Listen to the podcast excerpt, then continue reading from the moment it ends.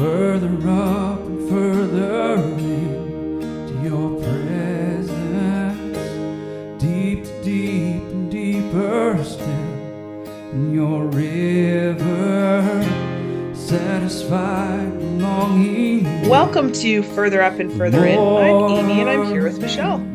Hey, Amy.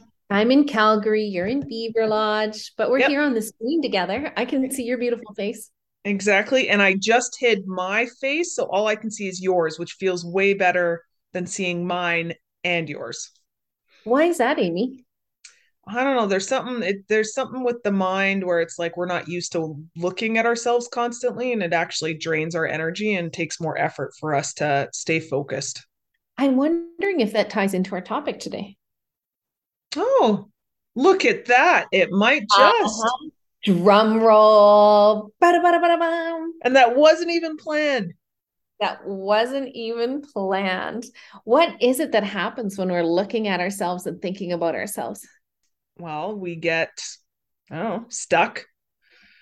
Yeah. We get obsessive. We get confused. We get off track. We get tired. Yes. Those are all things that we're going to talk about today, how not to. So now people are really excited about our topic. I guarantee you. Yeah. I did just hide my view as well. And all of a sudden I have this other weirdness. Like, what if I'm doing something that I'm not thinking someone can see me? No, that is that is the other weird part of it. I could quote scratch my nose thinking I'm in the room alone, only you can see me. Yep. Which again turns out to be a self-conscious thought. Mm-hmm. Not helpful. Nope. So should we lead it inductively where we're going today? Sure. Ask our listeners, do you ever overthink? Or get caught up in all the possible options and all the ways you could go, and they're all so good, and what do you do? And what do people think of me? Mm-hmm. There we go. So that's what we're going to answer all those questions today in a nutshell. Lives are going to be changed by this podcast.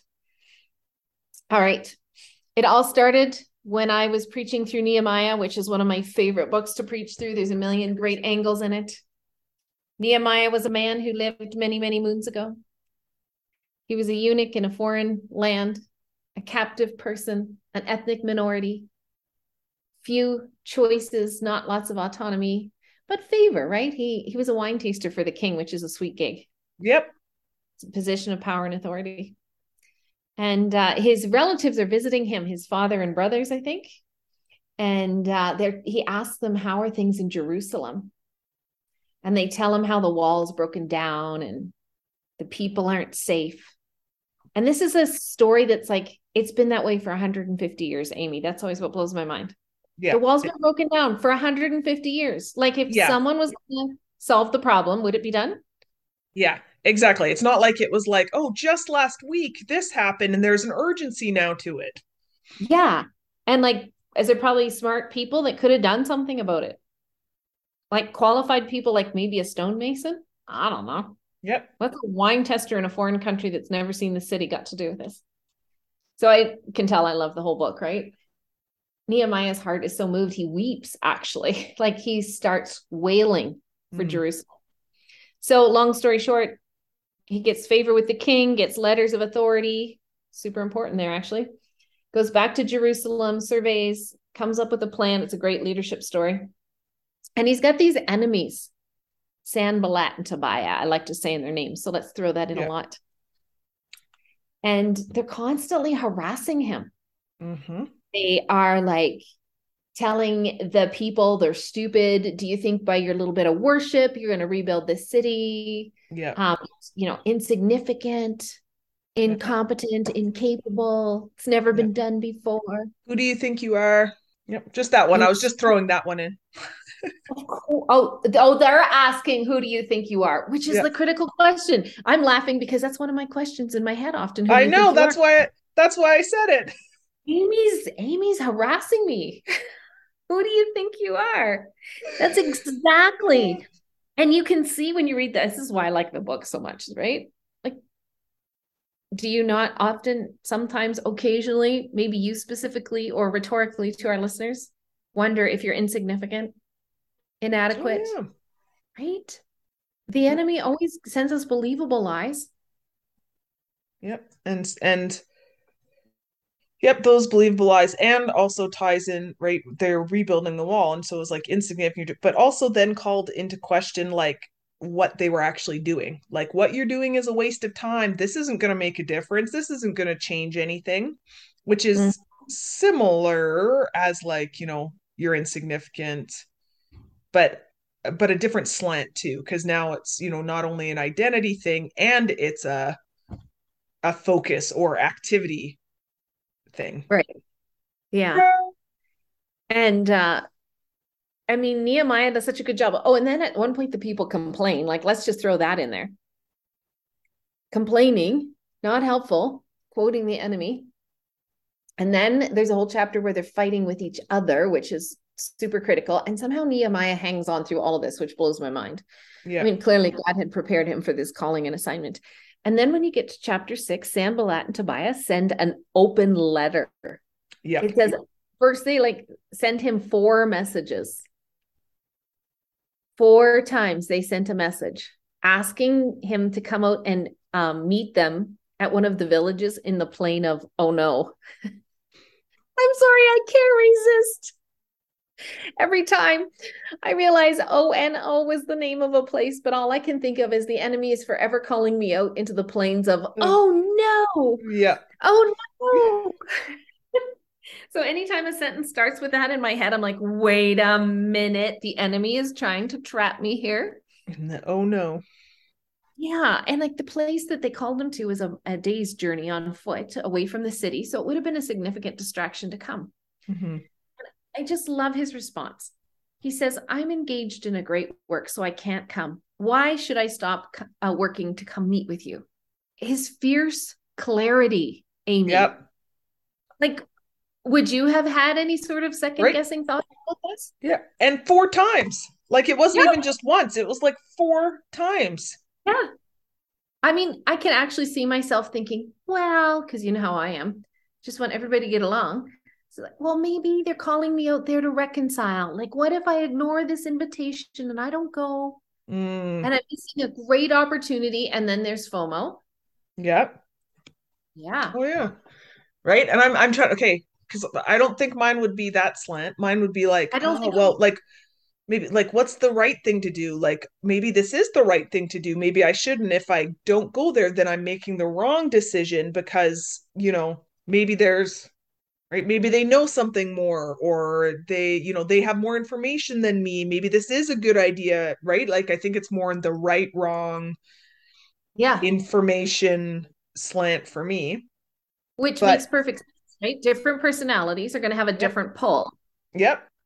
And yet Nehemiah, as far as we know, had none of that. Apparently. And so I'm like, how did he know? I'm always admiring these people that are so fierce and clear. And then it says after 4 times the same message, the 5th time is when they came with an open letter. So this is like posting something on social media. Yep. Yes. And tagging all the people. There you go. And it says like, there's a rumor that tells, and I've heard it's true that you and the Jews are planning to rebel. And that's why you're building the wall. According to these reports, you want to be their king. Like these are like innocuous whatever to us, but it's fascinating because there's a little bit of truth. Yeah, they are building the wall.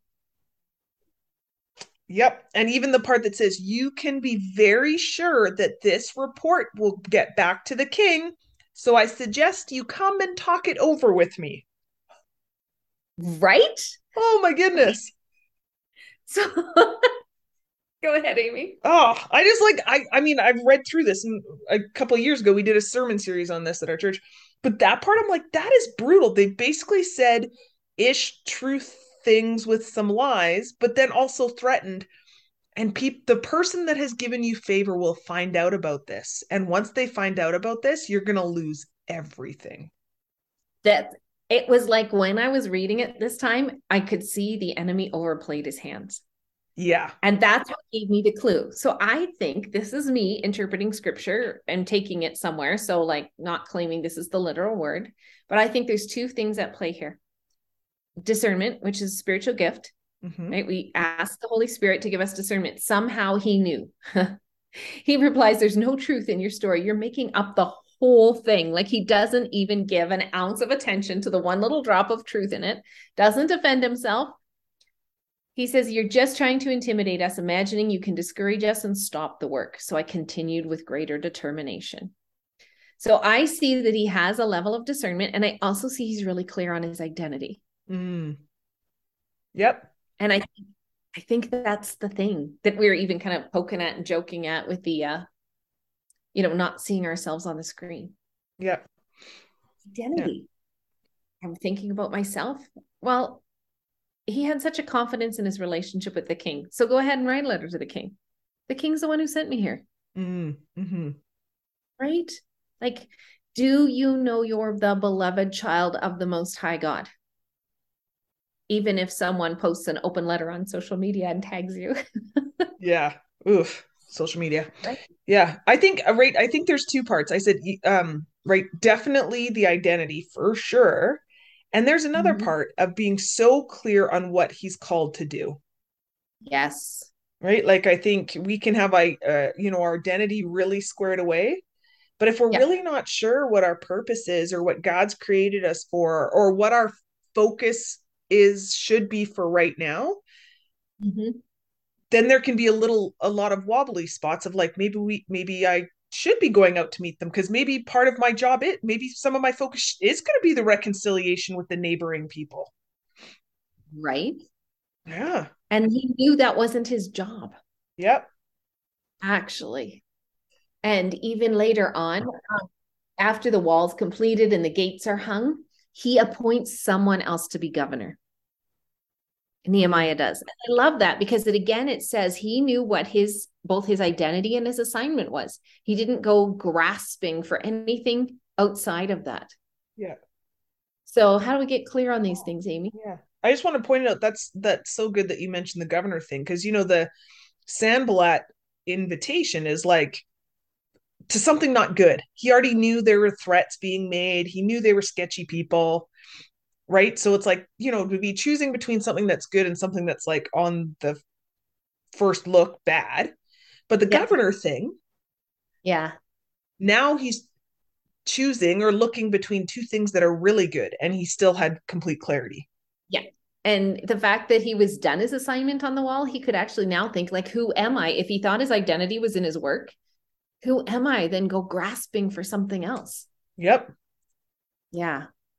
So what do you think? Well, how does he get so clear on his identity? I mean, really getting clear on your identity is first, I think, figuring out, even just asking yourself, okay, who do I actually think I am? Yeah. To take an honest account, because then you can figure out, oh, maybe my identity is in some sketchy stuff, or maybe, I recognize I have found my identity in Jesus and who he calls me. So I kind of have a couple of like practical things. And sometimes it's like finding out who you're not, right? Like that one little question out of Donald Miller's book, I Only Matter If, and fill in the blank. Well, I think the first time I did that, it was like, I only matter if I make everyone happy. Yeah. And so that says something about where I was finding my identity and how I can make other people around me feel good makes me feel like a valuable person.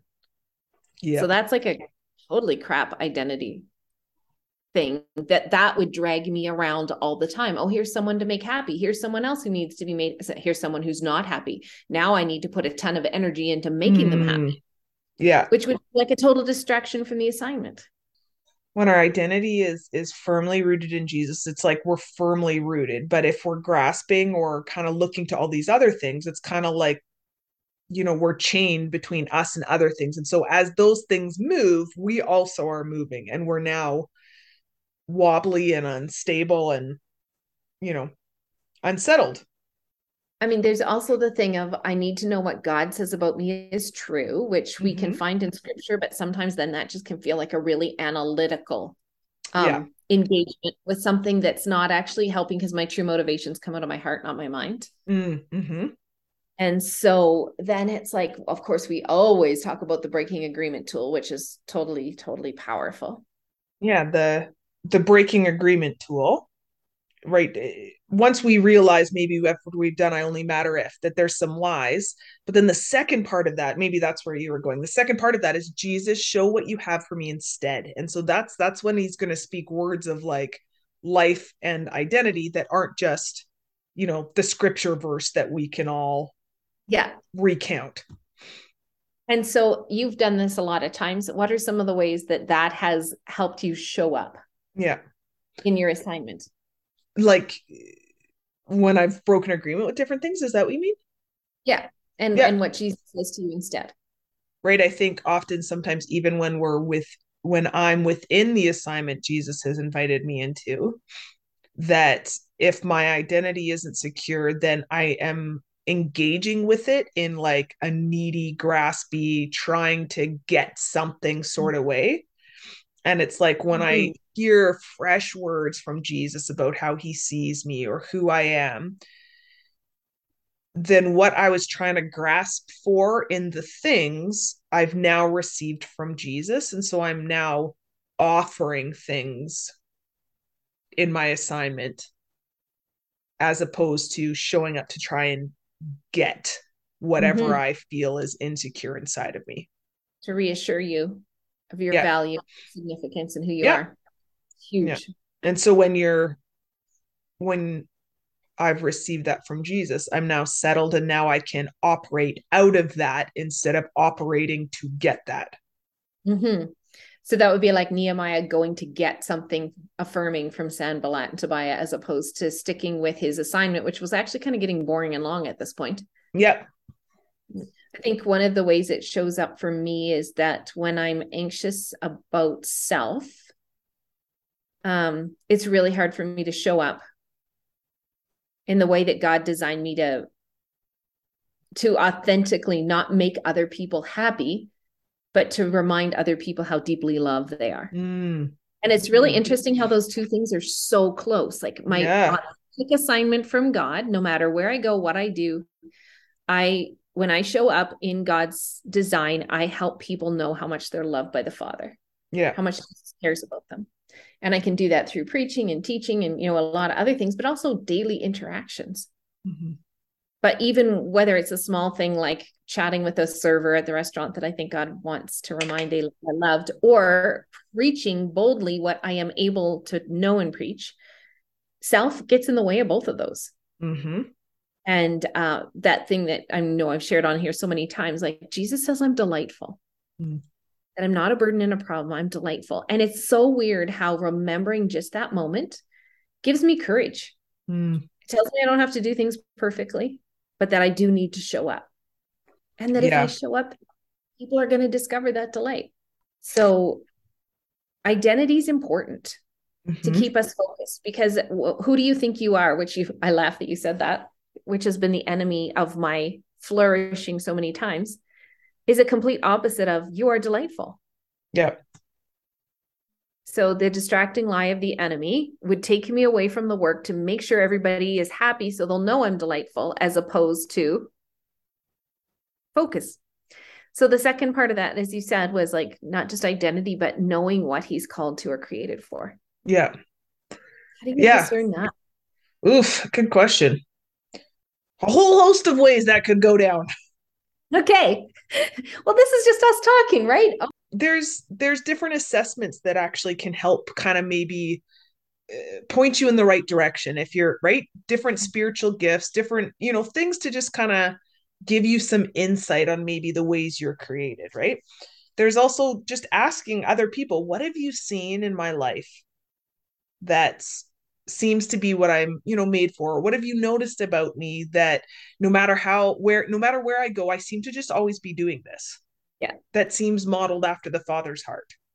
That is one of the best, most helpful ways.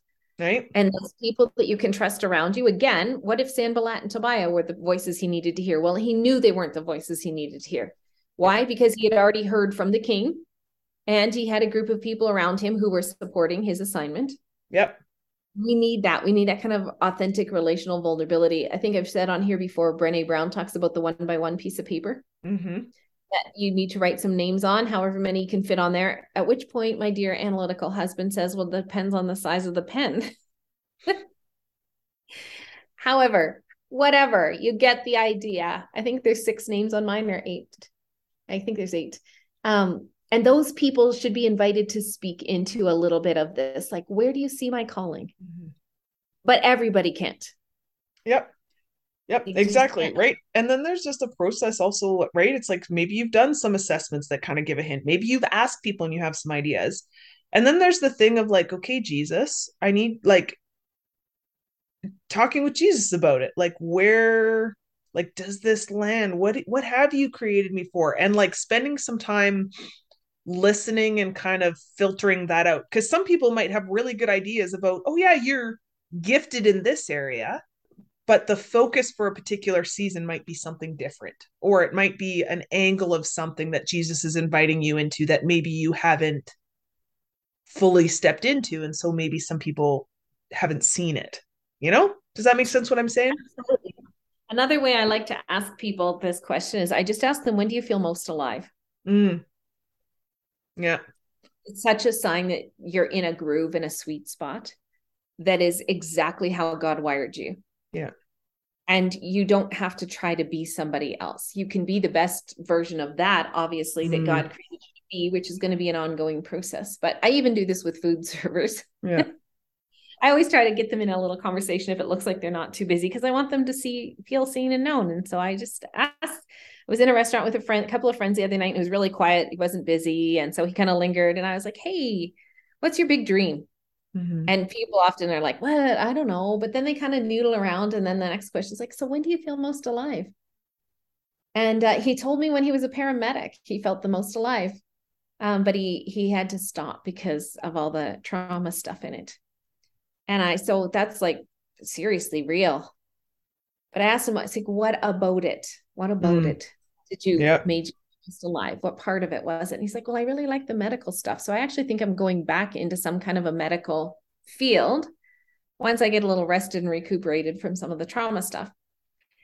But as soon as you ask people, like, when do you feel most alive? So interesting to watch how they light up. I just always wrap up those really awkward conversations. No, they're not awkward. Usually people get quite engaged. It's just saying, man, I see that God gifted you to be that way. Yeah. But that's something the Creator put in you. And so I just bless you to figure out what that looks like. And it's never been a bad conversation, Amy. It's so good. I've heard it. Well, maybe I wonder for the people that might feel really pressury or feel like overwhelming to try and think of that. What I have heard, and maybe this is in the wrong context, so if this doesn't make sense, then we'll just whatever, ignore it. But also that a glimpse of what you're created to, how you're created to show up and be is like, okay, what really grinds your gears? Yes. It's an opposite way of asking the same thing. Which to me in my like brain, I'm like, you know, what makes you feel alive is like, oh my goodness, I have to come up. But it's like, maybe that's just more my pessimistic bent. But like, man, what grinds my gears, or what do I see and like really gets me annoyed and bothered? Okay. Feels less pressury to come up with like a satisfactory answer. It's true. It's so funny how you and I are opposite. I thought I would just throw that out for everyone who's hearing what makes you feel alive and feeling super overwhelmed. Like you have to have the answer. So then the next question though has to be for that. What grinds your gears is just opening the door for people to complain and whinge. And I've sure heard enough of that in my life. True. That was completely unproductive. So what's your follow-up redemptive question? So then it's like, okay, what about that causes the frustration in you? Keep going. Right. And then whatever they talk, and as people are talking, right, you start seeing threads of like, well, it's the inconsistency in people's behavior. Like if people are going to be consistent, okay. So it sounds like integrity really matters to you. What about integrity is so important? This is a full-blown coaching conversation. Have you ever tried this with a food server? I've not. I have no clue. I don't talk to food servers. I don't want to waste their time. I'm telling you, it wasn't busy. And every time I've done this, it's been a solid win, Amy. I have no doubt. And I've seen you, and it is a solid win every time I've seen you. Ah, it's so good. For our listeners, I love this. If they were like, what grinds your gears is a better question for them. And then you ask all these other sussing questions. Does it ever land in a place that's like, how has God created you to be part of the solution? I mean, yeah, it can. Yeah. So if this, well, right. So if these things bother you so much, what would it look like to bring? Yeah. Yeah. Basically. I'm just thinking before Zoom like blows up and explodes in 7 minutes and 3 seconds. How does this actually become like a tangible next step for people focusing on this is what God created me to do other than just what makes you annoyed? Yeah. And then it'd be like, okay, I would probably ask questions like, okay, if, you know, you recognize the pattern of the things, not just situations or people, but the pattern of things, unlimited resources and everything. How would you go about fixing that? What would be the solution to changing the inconsistency between what people are saying and what they're doing? So very similar to your question, like, what does it look like for you to be the solution? Mm-hmm.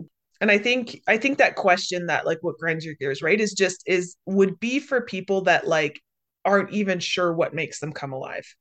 Yeah. Right. As a way to start. And then, you know, don't stop there. 'Cause like you said, it will just turn into whining and complaining about all the things other people are doing. That's wrong. Yeah. It's good. I think that it's pushing on something in me that feels like the people I know that are always grumpy and angry at what's wrong in the world. And then they're also just like trying to fix me. Yeah. I could see that. Yeah. So what's like a redemptive sort of, is there then an affirmative way to phrase that? I mean, I'm sure there is, but I guess where I'm coming from is like the people themselves are engaging in the process. And so if all they want to do is whine and complain, then they're just going to whine and complain. True story. It's where I'm coming from, where it's like, okay, if you're not interested in going deeper on this, then I'm not going to be pushing you to go deeper, because that's going to be painful for both of us. I'm just hoping our listeners can go away with a sense of two things: to have the same level of confidence that Nehemiah had to say, I'm engaged in a great work. What is great work? Yeah. Like, how am I going to do my great work? So trying to find a quick grab for people to then sort of pursue. You talked about gifts and assessments, which is good, because it's really true, because then they'll even give you like occupational things. But I think being focused strictly on occupation, then when you're like sick on the couch with cancer for a year, you still know who you are. Yep. Yeah, that's a good point. It can't just be an occupation thing, but more like as you're showing up in your occupation, as you're showing up on the streets, as you're showing up in your relationships, what are you bringing into that situation that is unique and comes from the heart of the Father? That feels good. I like that. And for me, even so, I could say, even when I was sick, if I know that I'm created to bring people an awareness of the love of the Father, I could still do that, even when I didn't have a job, even when I couldn't leave the house, because I had a device in my hands that was a way of communicating with people. I could pray, right? Like there still was an outlet that isn't vocational.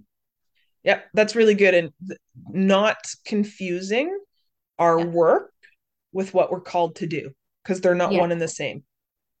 That's right. Because what we're called to do will never change in our lives, regardless of the scenarios. Yep, exactly.